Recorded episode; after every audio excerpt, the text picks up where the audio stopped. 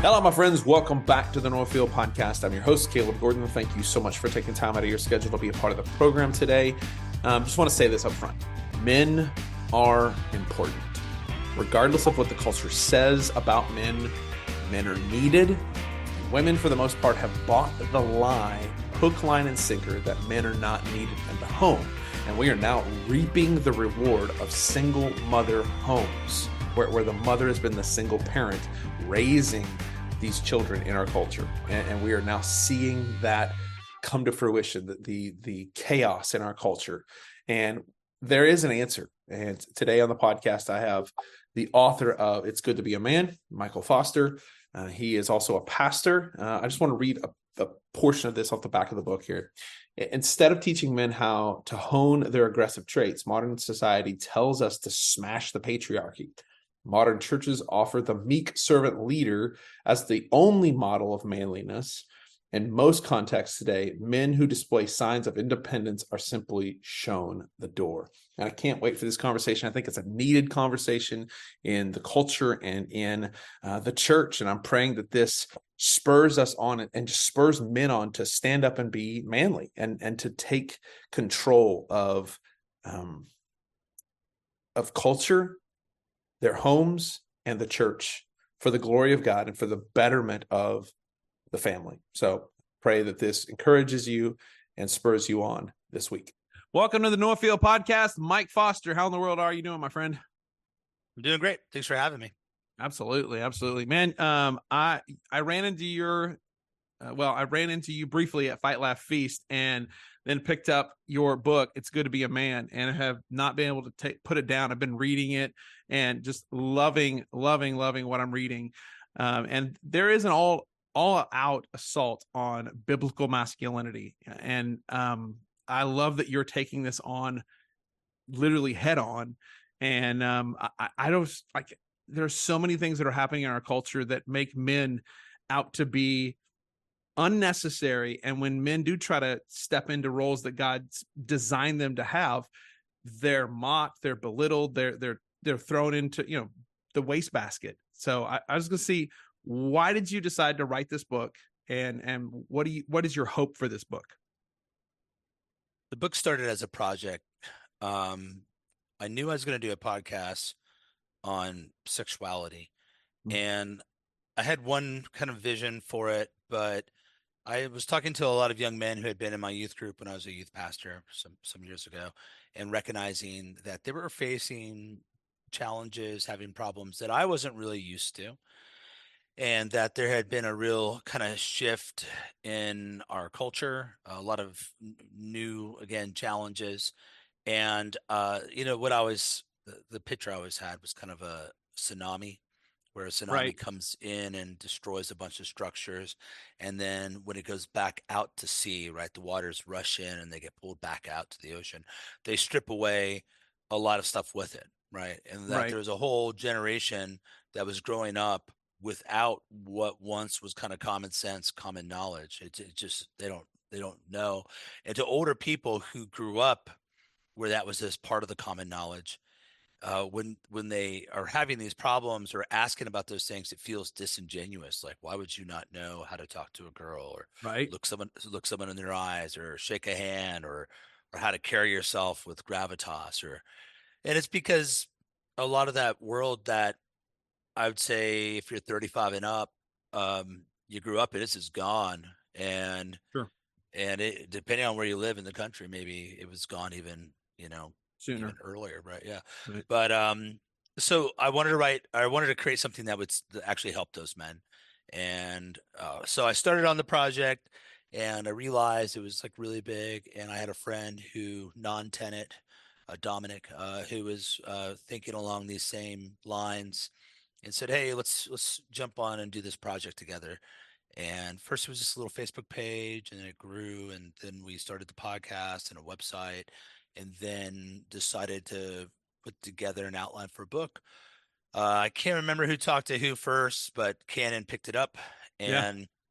and so the goal is just to kind of help men get started to understand how kind of masculinity was lost and came under attack, and what to do to regain it and kind of get moving in the right direction. That that's the the whole purpose of that sort of ministry that we were involved in there for some years.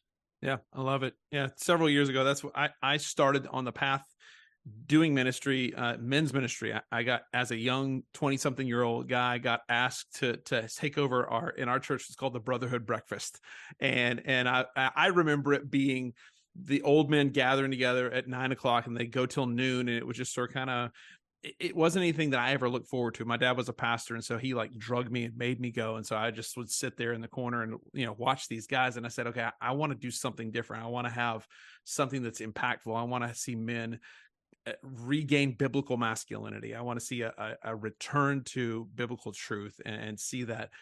And that's that's something that I've I've tried to find ministries. I've tried to find men um, who are who are who are doing those kinds of things and there's like this even inside the church you would think that that would be applauded but inside the church it is a weird phenomenon where if men step up and try to lead women immediately try to step in and and just overshadow and, and take take them out of the equation. Um, why do you think that is? There's a lot of ways to answer that question a lot of things that could be going on. Um, i think one is there are a lot of men who have been all right. So wow, there's a lot of uh, uh peels to this onion. so, so, churches in general, if they're Protestant and evangelical, uh, appeal more to women and less to masculine men. I agree. Mas- masculine men like to build things. They like to understand uh, the purpose of something, the overall strategic value, vision, where things are going. They're a little more um, uh, wired to take risk and all that. So a lot of those guys that show up in that church will probably not be welcome because a lot of the people that pastor churches pastor uh, with an eye towards who their congregation's made up of, which is mostly women. Sure. Right. So they don't want to upset the the majority of the congregation. And that's that's they just end up doing that subconsciously. And the guys that would come in and want to take risk and make changes and all that, those sort of guys could get ran off because they are a threat to the system. Mm. They can ma- make a big, make a lot of work for a pastor. And so those guys aren't in churches in large numbers, generally speaking. If there are guys, they're either effeminate or they've kind of just given up. And they're like, I, you know, I love Jesus and I want to be at church and I'm there. But anytime they've tried to step up and get involved, their hand kind of gets slapped. Right. So that's that's one element. Another element is that uh, because churches are being built to comfort people almost more than anything, they attract a, a man that's more of a caregiver and has much more in line with uh, you know women, soothing women, keeping people happy, making people feel included, kind of these goals uh, that that women tend to have, right? Is, right uh, yeah. is to include people. Since churches are are built around that they attract men like that they don't have a lot of uh, real strong male pastors. There and that's been a problem for hundreds of years. Like spurgeon sure. talks spurgeon talks about it in lectures to my students um, you'll find it brought up uh, through in the puritans and, and reformers and all those guys. So uh, so you have guys that are going to also be easily threatened by high performing guys. Yeah and so that those guys aren't there or they've learned not to step up. And women, when they see something not being done, they want to go help. Right. It's their nature to help to go build and do things. It's not just uh it's not that they're wild, short haired, you know, frosting at the mouth feminists. Right. Uh, there might be some of those. There certainly are in the church, but sometimes it's just like, well, the guys aren't doing it. Well, it's because anytime the guys try to do something, they get punished for it, or they get right. ashamed, or whatever. So that that creates this really vicious cycle where the structure of or the the form of the ministry of of churches is shaped almost entirely by women and guys don't want to get involved. And the women are like why won't you step up? It's like well because it sucks. I don't want to be part of this. It's terrible. Um, and so that's kind of what's going on there. Uh, also a lot of pastors really want to prove to their liberal friends or moderate friends that they're you know, broad minded and they're not a big mean misogynist and whatever. So they'll look for every which way to include women into the ministry. Yep. Uh, even if these guys say they're complementarian and they don't practice women's ordination. they'll like get women as close as possible where they're not preaching, they're giving a lecture, right? Right. Uh, where they're they're not administrating the sacraments because they didn't see the words of institution, but they are distributing the elements, right? Yeah. They'll they'll do everything they can to get as close as possible to keep their kind of conservative credentials or complementarian credentials while really uh, tipping the hat to the sort of feminist zeitgeist of our time. Right. And that's that's what a lot of churches are like. Now, 2020, which we started this project before you, kind of the woke bomb went off, like it was starting to, but a lot of eyes have opened up in the last couple years to things. Uh, so I think there's a change where people are seeing these things for what they are. Uh, but that's been a major dynamic we've been dealing with for a couple decades at least. Yeah, absolutely. I, I 100% agree. I just, I guess my question would be, how do we as churches, or how do we as pastors, because I'm a pastor, you're a pastor, how do we as pastors empower our men to step up and not be afraid that, hey, listen, we want you to in here, we want you to be a part of these things, we want you to lead, we want you to help grow this thing, and have them not be afraid to have their hands slapped. What what do you think needs to happen there? I think uh, give people real authority and take real risk as pastors. You know, uh, a lot of times we we delegate like chair ministry to a guy. You know, it's like, well, you got to be faithful in the small things, brother, before the large. If these are men that have careers and got married and had a bunch of kids and have a mortgage, I mean, they've been faithful in some pretty big things. I, I think right. they can think they can figure out how to set up the chairs. And for most uh, most guys aren't beyond setting up chairs. I know I wasn't throughout yeah. my twenties, whatever, and I'll still do it today. But mm-hmm. if you want to get more out of guys, you give them bigger opportunities. You know, let let I, I find that guys step up when I give them big chances. And so I just hand something off to someone, give them a couple, you know, here's a few ideas. I'd like you to think about this, and then I'll let them go for it. And I've got men beating down my door to be involved in our church and take up uh, leadership positions. And so great. I'm, I'm always, you know, our church is we don't have any full-time employees. Um, we're about 300 people and a little over 300 now. And we de- depend on volunteer leadership. And so we use that for, uh, um, we, we just, I, when I give people opportunities, they're real opportunities, take real risk. You know, those are some, one way, just actually give them something that's hard. And that means having a bigger vision for your church as opposed to just, uh, you know, I think what a lot of pastors want is people to give more money or invite more friends. And yeah. that's that's kind of what they're after. And that's what if that's how you're thinking about your ministry to equip the saints, uh, your, your, your vision's a bit truncated and needs to broaden.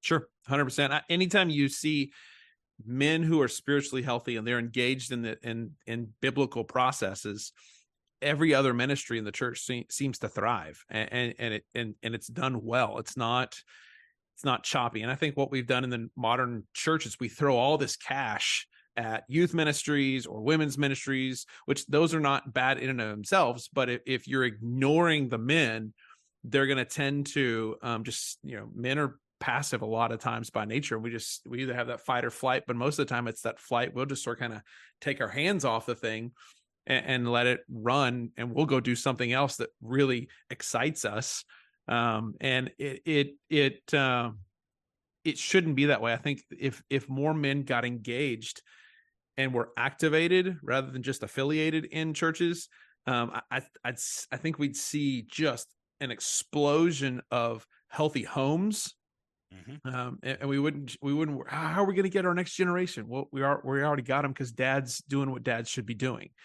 Um, and so I, it, that's that's one of the things I love.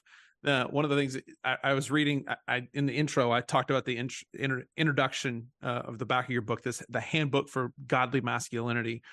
Um, one of the things that says in here is God made men to be strong and to be risk takers. This is a feature, not a bug and it cracks me up that that we have so many people that are terrified that that young men making decisions or doing certain things is a bad thing. And i think that if men just did what god called them to do get married have kids be faithful to teach the word in your home and and help in your in your where you are at uh, um, your church, I, I mean, I, I think your families are going to grow, and as a result of that, your your cities are going to grow. So, to, talk about that that theme as the as the what you think. Uh, what's the answer? Because because we we defined uh, sort of kind of the the problem. The problem is that we've got woke, you know, men who are just sort of kind of doing their own things and and trying to in, infiltrate uh, the family and the churches with um, you know emasculate uh, type men. What's the mm-hmm. answer? What's what's the answer to fix this? Well, for us, what we tried to the vision that we tried to cast in that book, like one big idea that I probably develop more at some point, but is the idea of mission, which is God has just made men to accomplish things, to do, to build something, right? And the way we see that mission, of course, is couched under the Missio Dei, that, that everything exists for God's purpose, to, to give Him uh, uh, glory and to enjoy Him forever.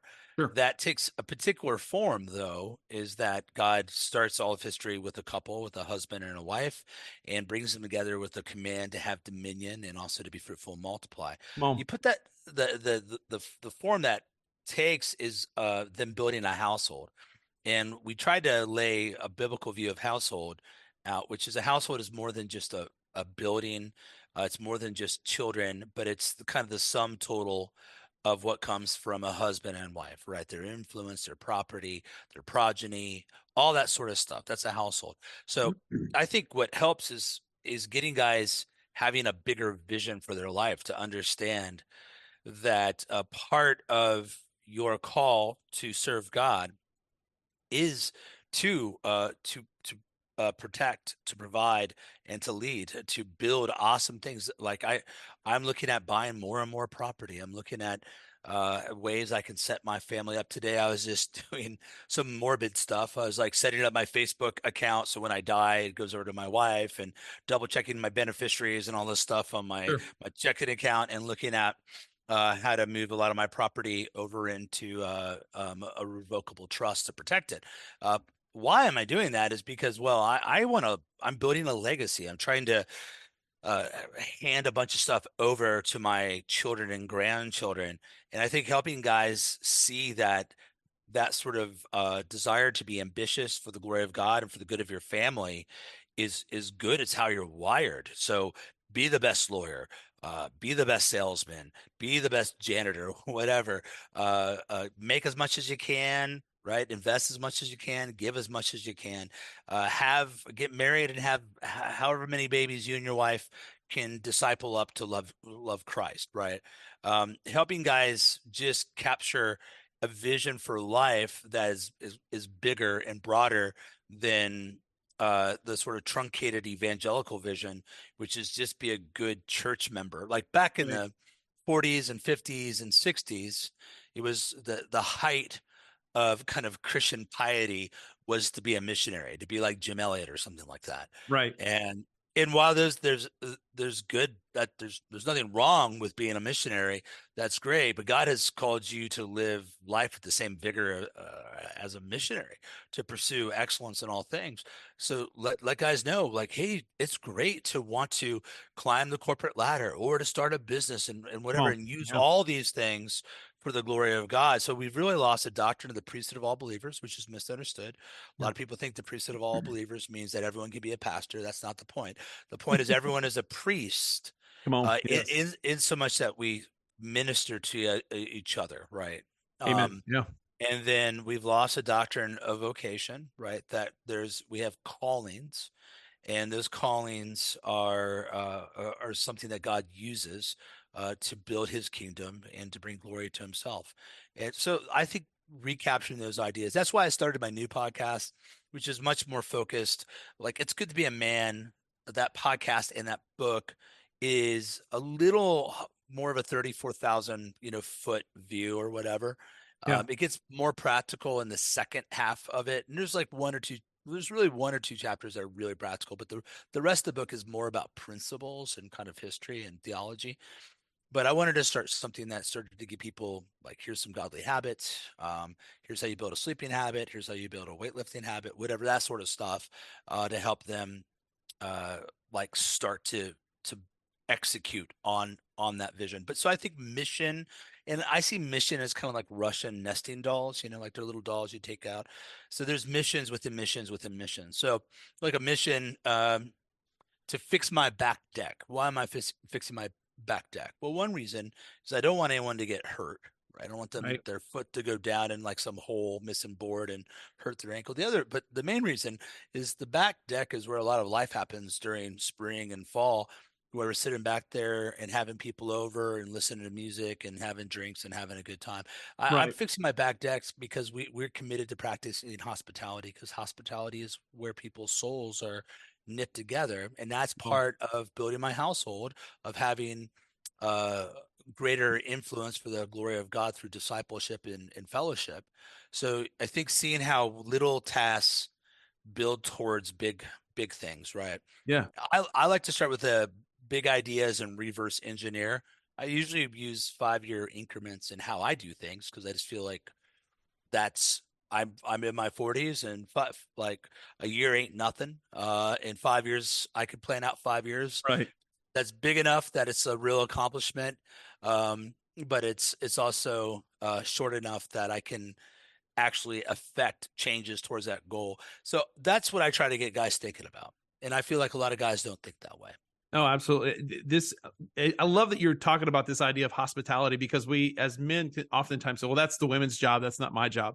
No, we we want other men to come around our tables and to and to sit around and we're we're called to make disciples and and we don't we we it's not easy to do that if we're closing our doors and say, "Oh, hey, well, that doesn't you know just go to church with me." Well, no, come to my house and eat dinner with me and have some people over and sit around my table and let's talk about the things of of the scriptures. Let's talk about what it looks like to be a man because younger men need to hear from older men. I mean that's you know in timothy that talks about younger men being taught by um, older men. And you don't do that just in an hour and 45 minutes or two hours at church. This is doing life and and and building that and and making that happen.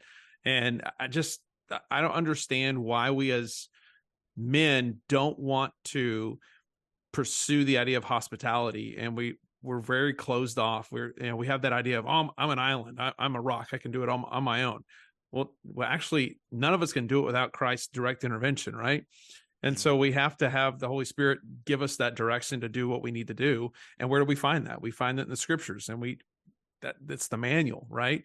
And so having community i think god's built us for that and and wired us for that and it, it's so refreshing to hear somebody with with you know a little bit bigger platform that I've got say that. So I just I appreciate you um, stepping into that space and saying, "Hey, this is this is the truth of of what God has done. We're built for for community, and it's okay to teach other men. Hey, it's okay to be manly. It's okay to to and it's not just the beating your chest. It's it's there is some maturity to it. You know, there's there's moments where guys can be silly and have have a good time. But I'm not saying we're we're we're just never laugh, never joke, never have a good time. I, I think that men should laugh. I, like I love that that that's where you and I sort of kind of connected was at Fight Laugh Feast for just a few moments.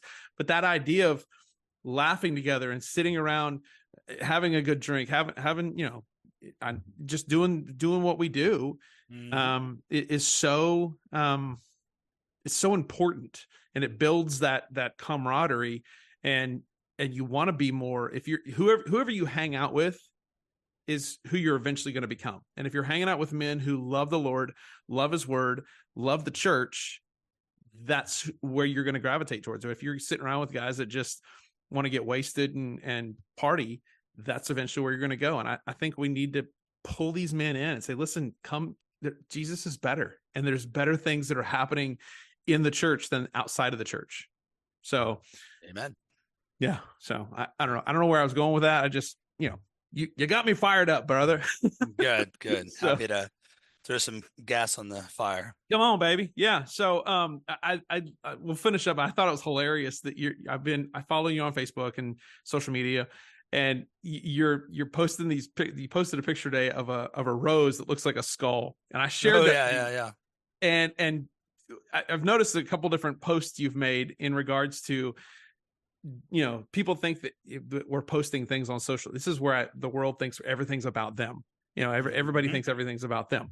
And if you make a post online, well, you meant that towards me, didn't you? You, Yeah. you, I just think that is like when you put that out there this morning, I was like, oh my gosh, I could think of about a dozen people that that's they see a post online. Did you see that? I think they meant that towards me. I think that's what they they were talking about me, weren't they? Like probably I not. had a, I had a guy that messaged me years ago that I, I had met like in passing and he was a friend of a friend and that was like the early days of Facebook. He had just gotten out of I had Facebook real early on when I was in university. So it just expanded to university. Yeah. I was at NKU. And now it just where now you could have friends outside of university. And this guy was one of those guys. I, I he friended me or something. I accepted it. I moved on, right? Like years had got gone on. And I get this angry message where this guy's like, "Look, man, I know you've been talking to me about me the last couple days on Facebook and all this and this and this." And this uh and I was like, "I am so sorry. Who are you?" Um I eh, I really he so he he explains and and I'm like, I'm still not tracking, man. Maybe you got me confused. No, no, it's you, all right. And then eventually, oh, oh yeah, I know who you are. And but he had like uh he got married and already cheated on his wife and divorced her and all this stuff. And Yeah. I was talking about something and and it, it had convicted him. And I always tell people, look, man, if you throw a rock into a crowd of dogs, the one that yipes is the one that got hit. Right. You know, like like I, I wasn't talking about you. Um, but I I don't follow almost anyone on social media. I don't listen to podcasts. I don't read blogs. Um, I these are just things I'm thinking about as as I get Yeah. to know people and I see these patterns and I think they're general patterns, uh, trends that are happening in culture that and I always think of what's going on in my own heart Sure. like and and and try to deal with myself and weaknesses I see in myself or I saw myself, especially when I was younger. And so I think that's why it, it, gets people all riled up. But I'm not talking about them. We are a narcissistic like culture. Oh, aren't we uh, though? uh, So it's kind of a solipsisms where we just live in our own head. And so when we read something, I don't care if you're reformed, conservative, I don't give a, I don't, it doesn't matter like liberal or not. I, I, I see this in everyone Yeah. where there's um, what I call as- as- associative thinking. So that's like if you ever watch the show Family Guy, not a great show, but they have these these cuts where it's like, uh, oh yeah, that's like that one time when I did this, and th- the relationship between the two scenes is maybe just a word, but there there's actual no relationship Right. People are like that. So if you say dominion, they hear domination.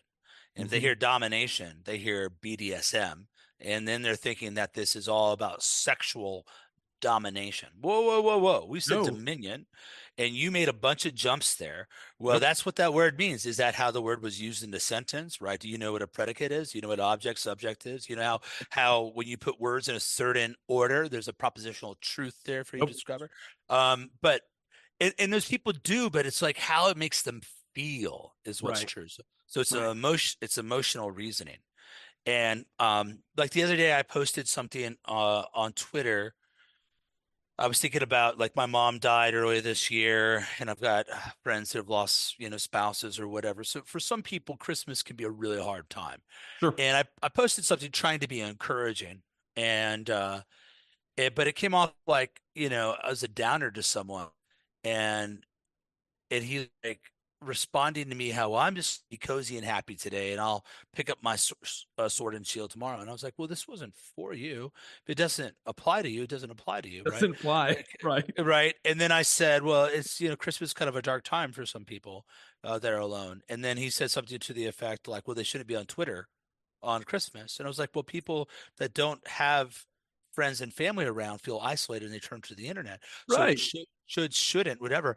But here, what's probably the psychology there is that you're saying something, I don't like it, how, how it makes me feel. Oh, and how it makes me feel is the standard uh, of which others should be held to, as opposed to say, yeah, he's right. It is dark for some people. I'm so glad that this Christmas isn't dark. God's blessed my life. It's awesome, and I sh- I'll pray for those people that are suffering right now and go back and enjoy my family. Look, that's the right way to do it, right? But but instead, everything is about you, Yep. right, and, and about your emotional response. And I think probably the biggest problem with both men and women, uh, but speaking to men, is a, a, a undisciplined uh, emotional life. Right? They Mm. they're intemperate. They lack prudence. They either shut down real easy, Mm. uh, or they blow up. Right? Right. Uh, Yeah. but th- there's no like so, a- appropriate response to things, right? So if my son raises his voice to me, I'm not going to respond with my voice raised even louder. Um, I'm not going to do that because one, that would put him in control. Uh, he'd be the emotional leader in that relationship. But also, like, what's he going to do? Like, I just turn off his internet and take away all his all his food. I mean, like, I'll just give him bread and water. Right. What like, I Yep. mean, like, I, I I control everything in his whole life. Like, he he depends on me. So Yeah. why, why why am I acting like this is such a threat? So if he raises his voice, I'll say, hey, don't raise your voice to me. I'm your dad. I love you.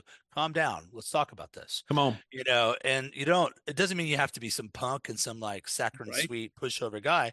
Uh, but guys need to learn like um how to control themselves. And I'll tell you what, if if you that's way more intimidating to people in life when they recognize that they can't like they can't really provoke you. Like there's people that try to provoke you online. Absolutely. To me, I'm just like, dude, what do I care? Like someone's like, how do you deal with all the hate online? I just shut the computer, turn the phone off. Like yeah, I'm gonna go hang out with my wife. They- right. they, they, they don't know me, right? And so I think guys are always out there trying to validate themselves with strangers. Um, No. and when they're at home, it shows in their lack of emotional control. So what they really need to do is, one, the gospel helps you uh, understand that for all your many problems, for your your history, for your sin, all that stuff, you've been washed in the blood, clothed in a white robe, and God loves you, right? So the whole world might hate me, but God likes me. He loves That's me. all matters. So, um, and that, and then from that, you're able to not tr- to be performative, Mhm. and you just start wanting to live for God's glory, and that changes the nature of your relationship with your wife, where it's not like I'm not trying to be a wife pleaser. I'm not trying. I'm not pra- practicing practicing happy wife, happy life. Rather, I'm doing what's right for God, even if she's not responding the right way. It's Yeah. because I fear God, and God knows, and life is a vapor. Uh, so this, that starts changing how guys go, and I think that's where I, I a lot of ministries have to uh, work is helping guys. There's a healthy sort of stoicism that is manly. Yeah. Uh, that we're cool under pressure. Like w- one of my big measures of a of a pastor is I ask myself, would I now that I'm older, this isn't the same, but uh, but would I follow this man into battle? On. Right. And then people say, Oh, so you want your pastor to be Conan the Barbarian?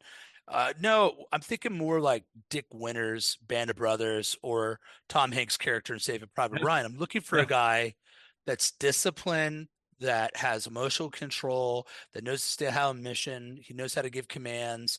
Uh, he's not overly reactive. A guy that's the guy I I want to surround myself with, and that's who I aspire to be as as a man myself. Yeah. Amen. I love that. That's fantastic.